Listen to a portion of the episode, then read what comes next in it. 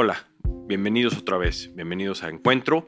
Y en esta ocasión tenemos un encuentro muy especial. Tenemos con nosotros a Mari Carmen Bernal. María Carmen Bernal, la cual Mari Carmen, yo creo, y ahorita platicábamos justamente Mari Carmen y yo, es la persona que más tiempo lleva justamente hablando de inclusión que yo conozco, ¿no? Pero además desde diferentes ángulos, Mari Carmen, que es justamente me gustaría empezar por ahí. Siempre hablamos de inclusión, pero siempre hablamos de ángulos separados. Tú eres una de las personas en México que tiene más autoridad porque has sido en ese sentido desde el lado de la academia, ¿no? En la Universidad Panamericana y en el IPADE, ¿no? Desde el lado privado, en el lado de Dalia y en el lado de consultoría, ayudando justamente no solo a las empresas, sino en México y a nivel regional a esta inclusión, ¿no? Entonces, por favor, Mari Carmen, platícanos cómo ha sido este viaje, qué has aprendido, qué has visto, qué te trajo a este tema de inclusión en un momento tan temprano como eran los tempranos noventas. Muchas gracias, Sergio. Bueno, primero agradecerte la invitación y me encanta el nombre de, de este programa encuentro porque realmente nos volvimos a reencontrar en la vida. Correcto. Y, eso me encantó. Bueno, y sí tienes toda la razón. Llevo ya más de una década, yo creo que fácil como 15 años, hablando sobre este tema. Y todo empezó por una cuestión personal perdón que aluda a ello, pero así se empieza muchas veces en el ámbito profesional, ¿no? De lo personal a lo profesional, es un rejuego constante, ¿no? Y, y, todo empezó porque si tú recuerdas, bueno, yo estuve en la academia prácticamente 20 años, 11 dirigiendo la Facultad de Pedagogía, bueno, en aquel tiempo era facultad, sé que ahora es, es Escuela de Pedagogía, de la Universidad Panamericana, en donde tuve muchos retos que enfrentar precisamente en temas también de inclusión, de atraer personas diversas, que a eso es lo importante que hay que entender a lo que se refiere a la inclusión. Y ahí estuve enfrentando precisamente estos retos para más adelante salir de la universidad por una cuestión de burnout. A mí me dio burnout, este desgaste profesional que nos da a personas que participamos en ciertas profesiones. Y las profesiones académicas tienen una mayor tendencia a, desarrollar burnout, así como el sector salud, así como la alta dirección. Somos profesiones o somos trabajos que tendemos especialmente a desarrollar el burnout. A mí me dio burnout y entonces yo necesité buscar un nuevo reto, un nuevo proyecto. Y fue ahí cuando se dio la oportunidad de abrir un centro de investigación para mujeres líderes, para mujeres en la alta dirección. Y lo pude hacer en el IPADE, que fue el famoso CIMAD, que ya ahora tiene, me parece que 15 años, precisamente, creo que acaba de cumplir. Y ahí fue cuando empecé a profundizar todavía más en el significado que tiene la inclusión, la participación de la mujer en la alta dirección, pero desde una perspectiva de negocio, desde una perspectiva empresarial. Y fue ahí cuando le di un giro a este tema que ya se, se venía construyendo de la inclusión, de conectar con personas diferentes en edad, en condición socioeconómica, en cultura sobre todo, ahora era una cuestión de género. Y empecé a profundizar en ello, empezamos a generar investigación, empezamos a colaborar con las empresas y con los participantes que pasaban y se iban a formar al IPADE. Y fue ahí cuando descubrí que yo tenía en mi propio perfil una tendencia a buscar y a desarrollar este tema de ser inclusiva. Perdón que, que te interrumpa, pero hay, hay, dos cosas que te quiero preguntar, María Carmen, que me han llamado la atención. ¿no? La primera es, quizá un poco fuera de la inclusión, pero en los términos profesionales, el quemarte, el burnout, ¿no? Ahorita que decías en la academia pasa mucho, yo creo que nos pasa a todos en algún momento, ¿no? Que nos damos cuenta, y ese es donde, va con mi pregunta, que lo que queremos es ser algo diferente o impactar.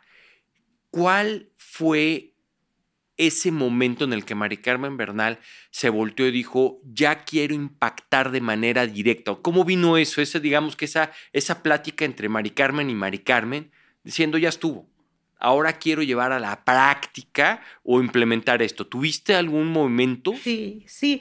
Es que el burnout, digo, tiene sus síntomas, no, no es el caso, pero en mi situación hubo dos cosas muy concretas. Uno, me faltaba como una energía vital para hacer ciertas cosas. Yo ya había llegado como decía, ¿te acuerdas del principio de Peters? Perfectamente. Que él mismo decía que todos llegamos a nuestro nivel de incompetencia.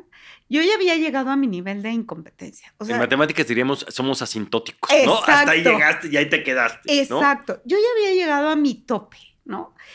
Pero a la vez había algo interno que me decía más.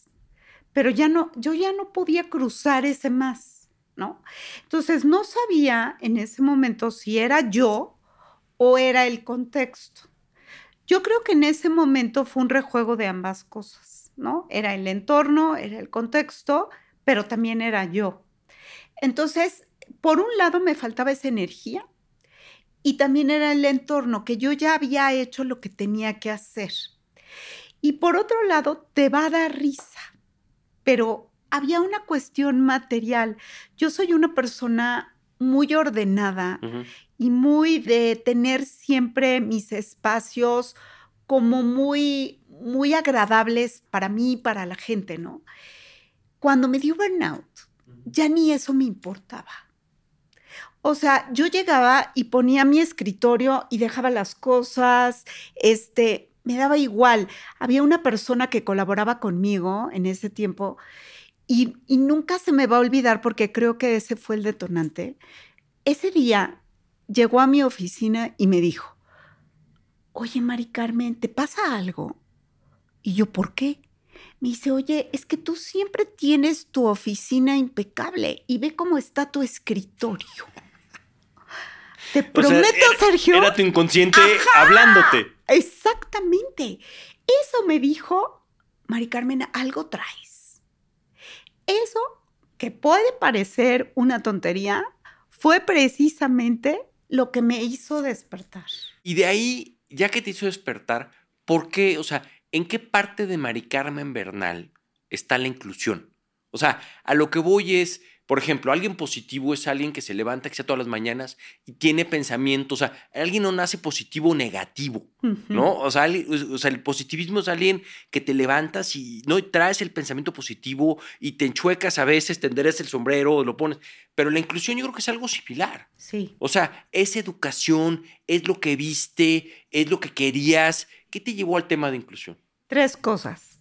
Me gusta lo diferente conectar con las personas que son diferentes a mí, pero no solo conectar, conocerlas, por qué son diferentes, ¿no? Y las personas todas somos distintas, pero es muy distinto que tú lo digas a que ya te intereses Totalmente. y quieras conectar con esa persona. Y conectar es para relacionarte, para trabajar, para hacer una amistad. O sea, porque tú puedes decir, pues sí, tú y yo somos distintos, ¿no? En muchas cosas, pero tú te quedas ahí, ¿no? Allá querer conectar, ¿sí? Una persona inclusiva busca cómo conectar con esa persona. O sea, cómo hacer una, un vínculo, una relación, una convivencia, ya sea profesional, que es en este caso la inclusión, te implica a ver cómo conecto, cómo me comunico, cómo entiendo a esa persona. Por eso la inclusión también tiene ciertas competencias que hay que desarrollar. Totalmente. O sea, no naces, ¿no? No, naces, se aprende. Y además es una decisión. Eso se lo aprendí al ministro Justin Trudeau en, un, en una conferencia que tuve oportunidad de escucharle, donde él decía, la diversidad es un hecho, pero la inclusión es una decisión. Tú decides si quieres ser inclusivo o no. Eso que es interesantísimo, María Carmen, y déjamelo yo un poco a mi terreno, que son las inversiones, ¿no? Yo durante 30 años he hecho inversiones siempre de manera fiduciaria, ¿no? Y algo que aprendí desde muy pequeño, y quizás algo que en, mi casa y mi familia sabía y, se daba, es que el conocimiento se da mejor en conjunto. El oír, si todos pensamos para el mismo lado, ¿no? No necesariamente vamos a tener mejor conocimiento a que si alguien te hace un reto. Y el ejemplo que siempre pongo cuando me toca analizar empresas, que todavía de vez en cuando lo hago, ¿no?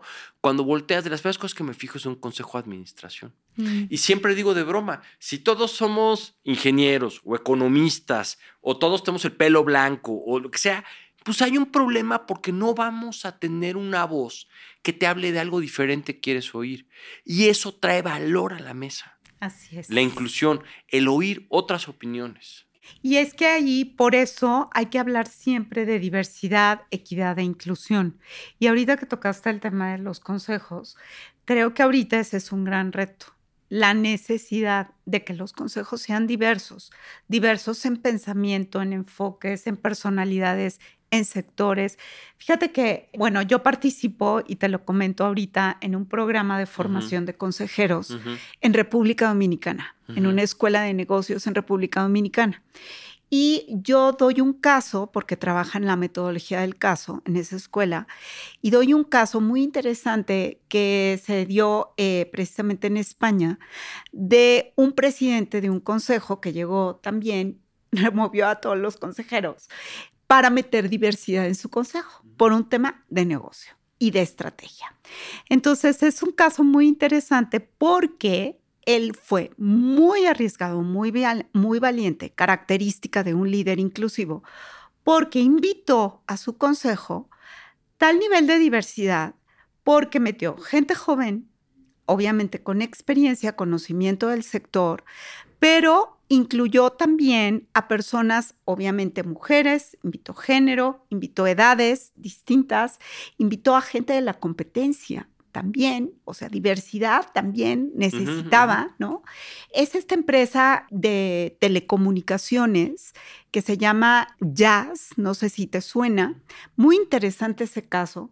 El caso es que fue tan exitoso el cambio de ese consejo que la empresa levantó números. O sea, la empresa salió adelante, entre otras razones, precisamente porque la diversidad, como bien lo dices, multiplicó, sumó, se dieron distintas perspectivas, distintos enfoques, no solamente se tendió a un enfoque concreto, sino a una diversidad, a distintos estilos.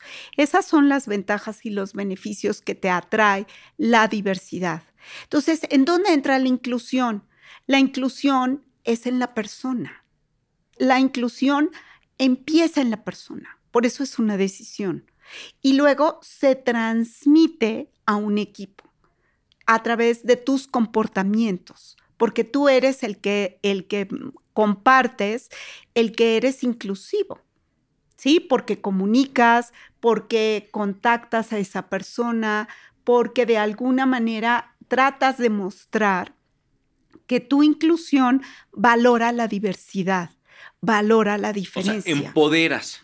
Empoderas, preguntando. Así es. ¿No? No asumiendo, ¿no? que yo creo que son, son dos cosas bien interesantes, digo, de una manera diferente, pero insisto, y cada quien lo lleva ahora sí que el terreno que conoce. Pero el momento de hacer inversiones, cuando oyes las opiniones, ¿no?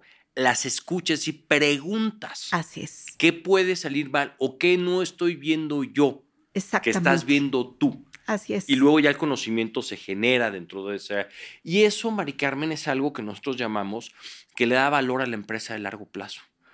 Porque esa inclusión hace que cada vez la empresa sea capaz de renovar su capital a, una menor, a un menor costo. Totalmente. Por eso también ahora, como tú bien lo sabes, la inclusión se ha convertido en un elemento, en una variable condición para invertir necesaria para poder invertir. Y ustedes, como empresa, como BlackRock, eligen a muchos de sus clientes también, sí o sí, tienen también a la inclusión como un valor también como parte de la cultura en sus empresas. Y esto es algo que es importante aprender y también identificar dentro de la cultura de las empresas. Y, y ahí, Mari Carmen, aterrizando un poco digamos que en la parte regional, porque tienes experiencia regional. Latinoamérica, sabemos que Europa, ¿no? Está mucho más avanzado.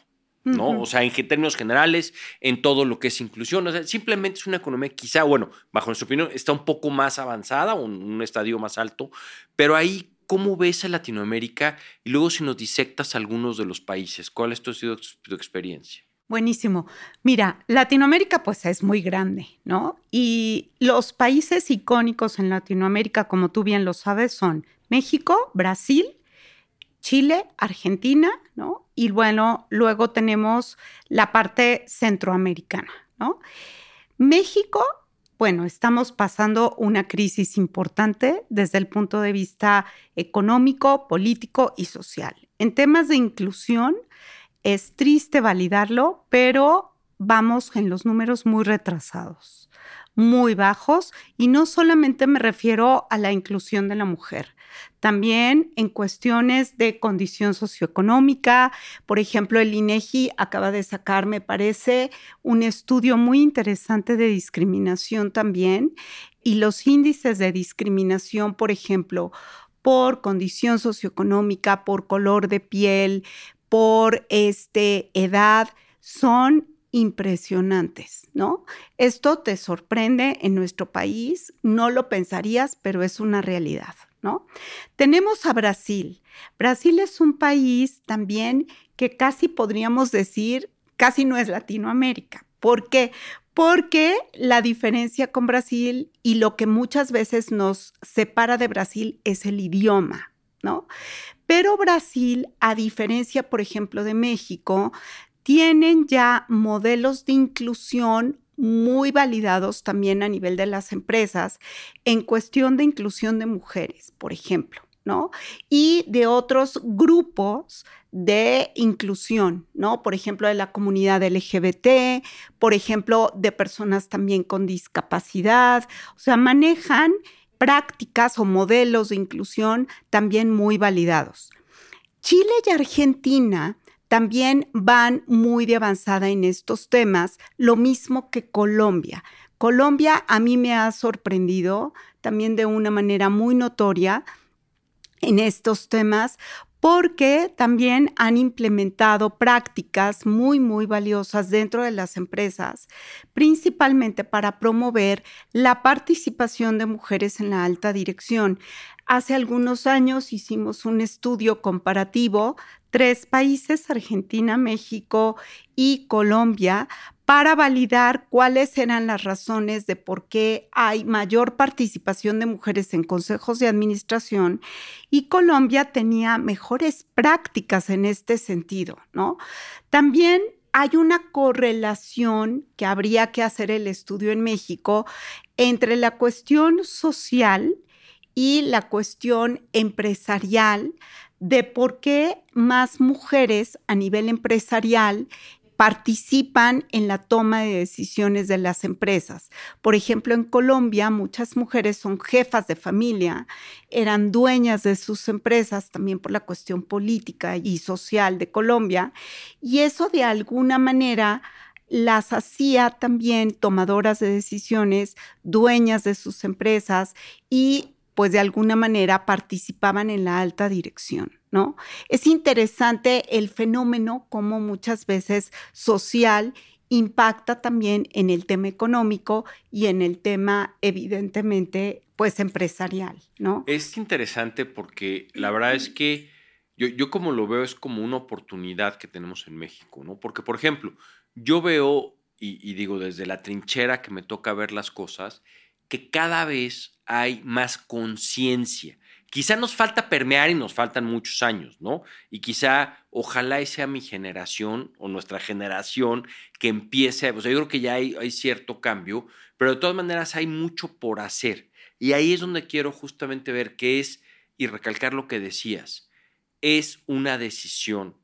El ser inclusivo es una decisión, es una creencia que nosotros tenemos que despertarnos y ver de dónde viene no es algo que es culpa del ambiente, no es algo que, o sea, puede ser que lo propicien o no se propicie, pero es algo que es una decisión personal, ¿verdad? Totalmente, totalmente. Ahora, sí tiene que venir definitivamente y empezar desde la alta dirección. O sea, si no hay un compromiso de la alta dirección en las empresas y en las organizaciones y eso no cascadea a toda la organización y únicamente se delega este tema a un área en específico, esto no va a cambiar. Esto es algo bien interesante y ahorita algo que, pasa es muchas de las empresas en México y quizá en Latinoamérica tienen estructuras familiares. Así es no institucionales.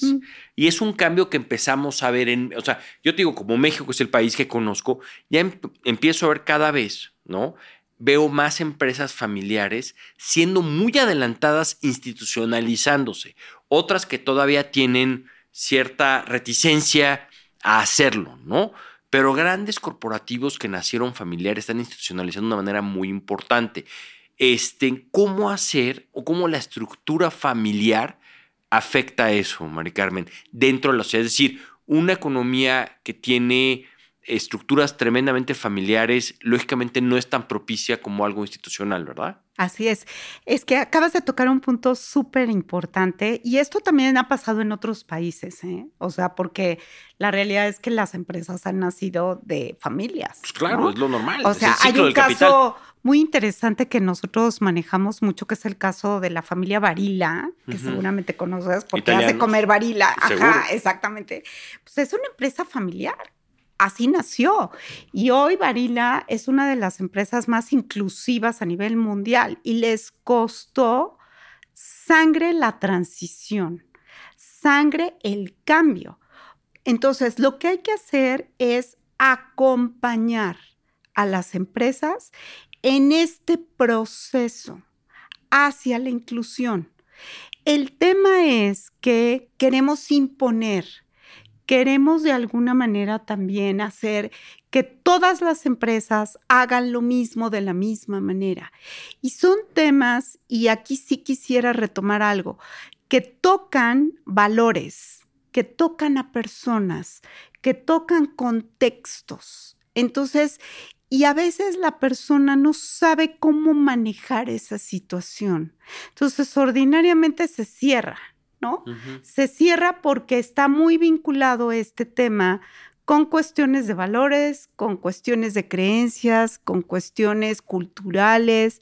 Entonces, las personas muchas veces ante estas temáticas se suelen sentir agredidas, afectadas, ofendidas.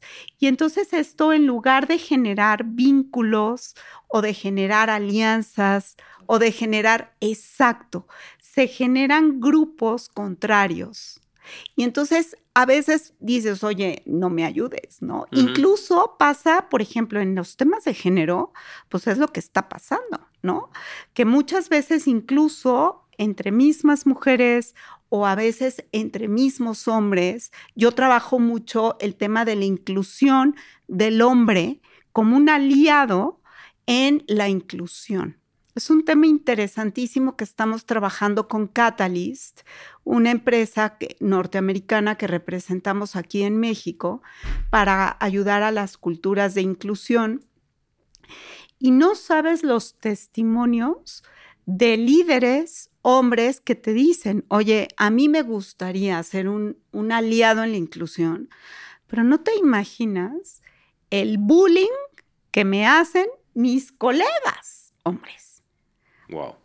O sea, les hacen muchísimo bullying por querer participar en este tipo de actividades o porque son personas que quieren apoyar estos temas, ¿no? Entonces, son temas que hay que acompañar, ¿no? Y que hay que, por eso, tomar como la temperatura de las empresas.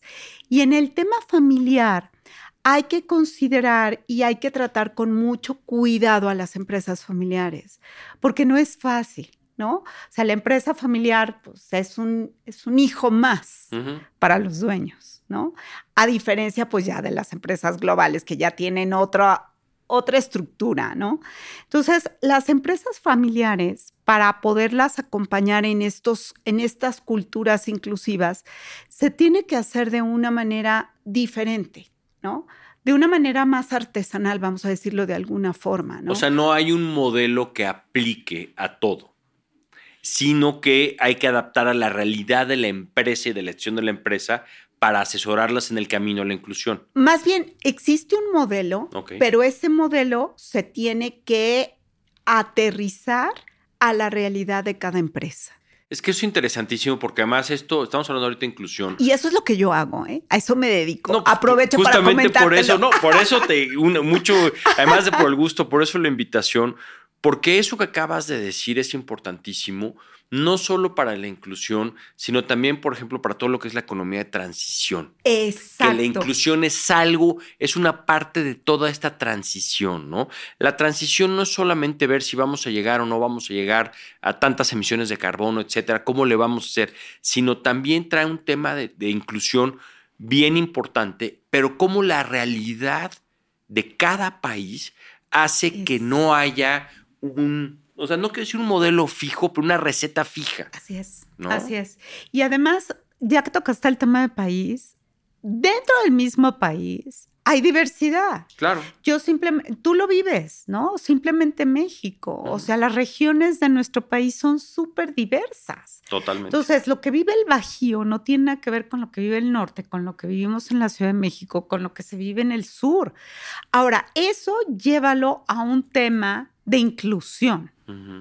Ahora, esa misma empresa divídela por sectores, ¿no? Los sectores de la industria. Ahorita estoy colaborando en una comisión de trabajo de inclusión y diversidad en la CONCAMIN. Entonces, tú imagínate ahí la diversidad que tenemos con las cámaras y las asociaciones de la industria mexicana. Entonces, por ejemplo, la Cámara del Cemento, ¿no? o la cámara azucarera. O sea, tenemos una problemática porque en cada región tienes que llevar este tema. Entonces, volviendo al tema de género, lo que viven las mujeres simplemente en la región del sur no tiene nada que ver con lo que viven en la Ciudad de México. Ahora, aterrízalo todavía más. Lo que se vive en un corporativo no tiene nada que ver a lo que se vive en plantas o a lo que se vive en fábricas. Eso es inclusión. ¿Por qué? Porque entonces tú tienes que llevar como líder una serie de estrategias para que esas personas estén conectadas, estén vinculadas con tu estrategia de negocio. Me acabas de, conectar algo que la verdad es que me impresionó y fue el premio Nobel de este año, de economía, mm, ¿no? Justamente de tratar de cuantificar cuánto le cuesta a las economías el no tener un rol más activo de la mujer. Digo, lo dije un poco atropellado, pero digamos que, que por ahí va, ¿no? O sea, ya tan es algo que está hasta arriba en la conciencia de todo mundo que el premio Nobel ya se otorgó a alguien que hizo un estudio espectacular. ¿no? Ahora aterriza eso a la realidad que se vive en cada país, en cada región y en cada sector de la industria. Eso es inclusión. Realmente, y, esto creo que lo, importante aquí, Mari Carmen, es justamente, eso se trata justamente, parte de este podcast que tenemos, justamente de traer dentro del ecosistema nacional ¿no? de México, traer justamente esto para hacer cada vez más conciencia, ¿no? Y, para mí lo que es bien importante es trabajar, y eso es lo que traes a la mesa, desde los diferentes ángulos. Tú has trabajado todos los ángulos, ¿no? Este, y, y, la verdad, ojalá y podamos llegar a un momento en el cual la inclusión ya no sea un tema de plática. ¿No? O sea, que ya no sea un tema. Sí, es, ¿no? es como que nuestro ya sea como... sueño. Es como nuestro sueño. Pero mira, yo creo que este, el punto de partida tiene que ser que todos tenemos algo que necesitamos desmontar para poder ser inclusivos, porque la realidad es que nos cuesta, nos cuesta ser inclusivos. O sea, esa es la realidad. O sea, el, famosísimo tema de los sesgos inconscientes es evidente, ¿no? Tenemos sesgos por cultura, por educación, por creencias, por lo que quieras, ¿no? Entonces, pues siempre está sesgado a algo o a alguien, ¿no? Y este sesgo, tú que eres una experta, dime, yo pienso que muchas veces está no consciente. Es que, son inconscientes. No, o sea, que tú dices, no, yo soy reinclusivo y te das cuenta que... No. No tanto. Entonces, el tema es que cuando te cuando te afloran, cuando te das cuenta que ya es un síntoma de conciencia, ahí es cuando hay que trabajarlos. Ahí cuando, es cuando hay que erradicarlos. Porque los sesgos son el obstáculo para la inclusión, para que tú seas una persona inclusiva o un líder inclusivo si eres un líder, ¿no? Ese es el principal obstáculo. No, pues buenísimo, María Carmen. La verdad es que muy interesante, podríamos extendernos muchísimo más. La verdad es pues que... ya me invitarás para otra vez. Exactamente, me encantaría que esto hacerlo una cadena de, este, de, temas. de temas, ¿no? Porque la inclusión es algo que tenemos que ser consciente, que es lo que yo me llevo, ¿no? Tenemos que combatir estos sesgos que muchas veces pensamos que no tenemos, pero que ahí están, ¿no? Y que yo lo veo como que si bien México no está en una posición todavía este, avanzada, creo que empiezan a haber ciertas situaciones de conciencia en los diferentes estratos que nos empiezan a indicar que vamos caminando. No, definitivamente, y quizá con eso podríamos ir cerrando. Este, desde hace 15 años, cuando empecé ahorita, ha habido mucho avance. Hay muchas iniciativas que favorecen este tema, pero volvemos al punto, México es muy grande, México es muy diverso, entonces pues hay mucho todavía que nos que tenemos que hacer. Pero ¿por dónde empezar? Por uno mismo. La inclusión la hacemos todos, pero la inclusión empieza por ti. Empieza, es una decisión, que no se nos olvide eso. O sea, yo decido si quiero ser inclusivo. ¿Y con quién? Eso es bien importante. Pues muchas gracias, Mari Carmen. Pues Te agradezco muchísimo este tiempo. Gracias a todos. Estamos platicando.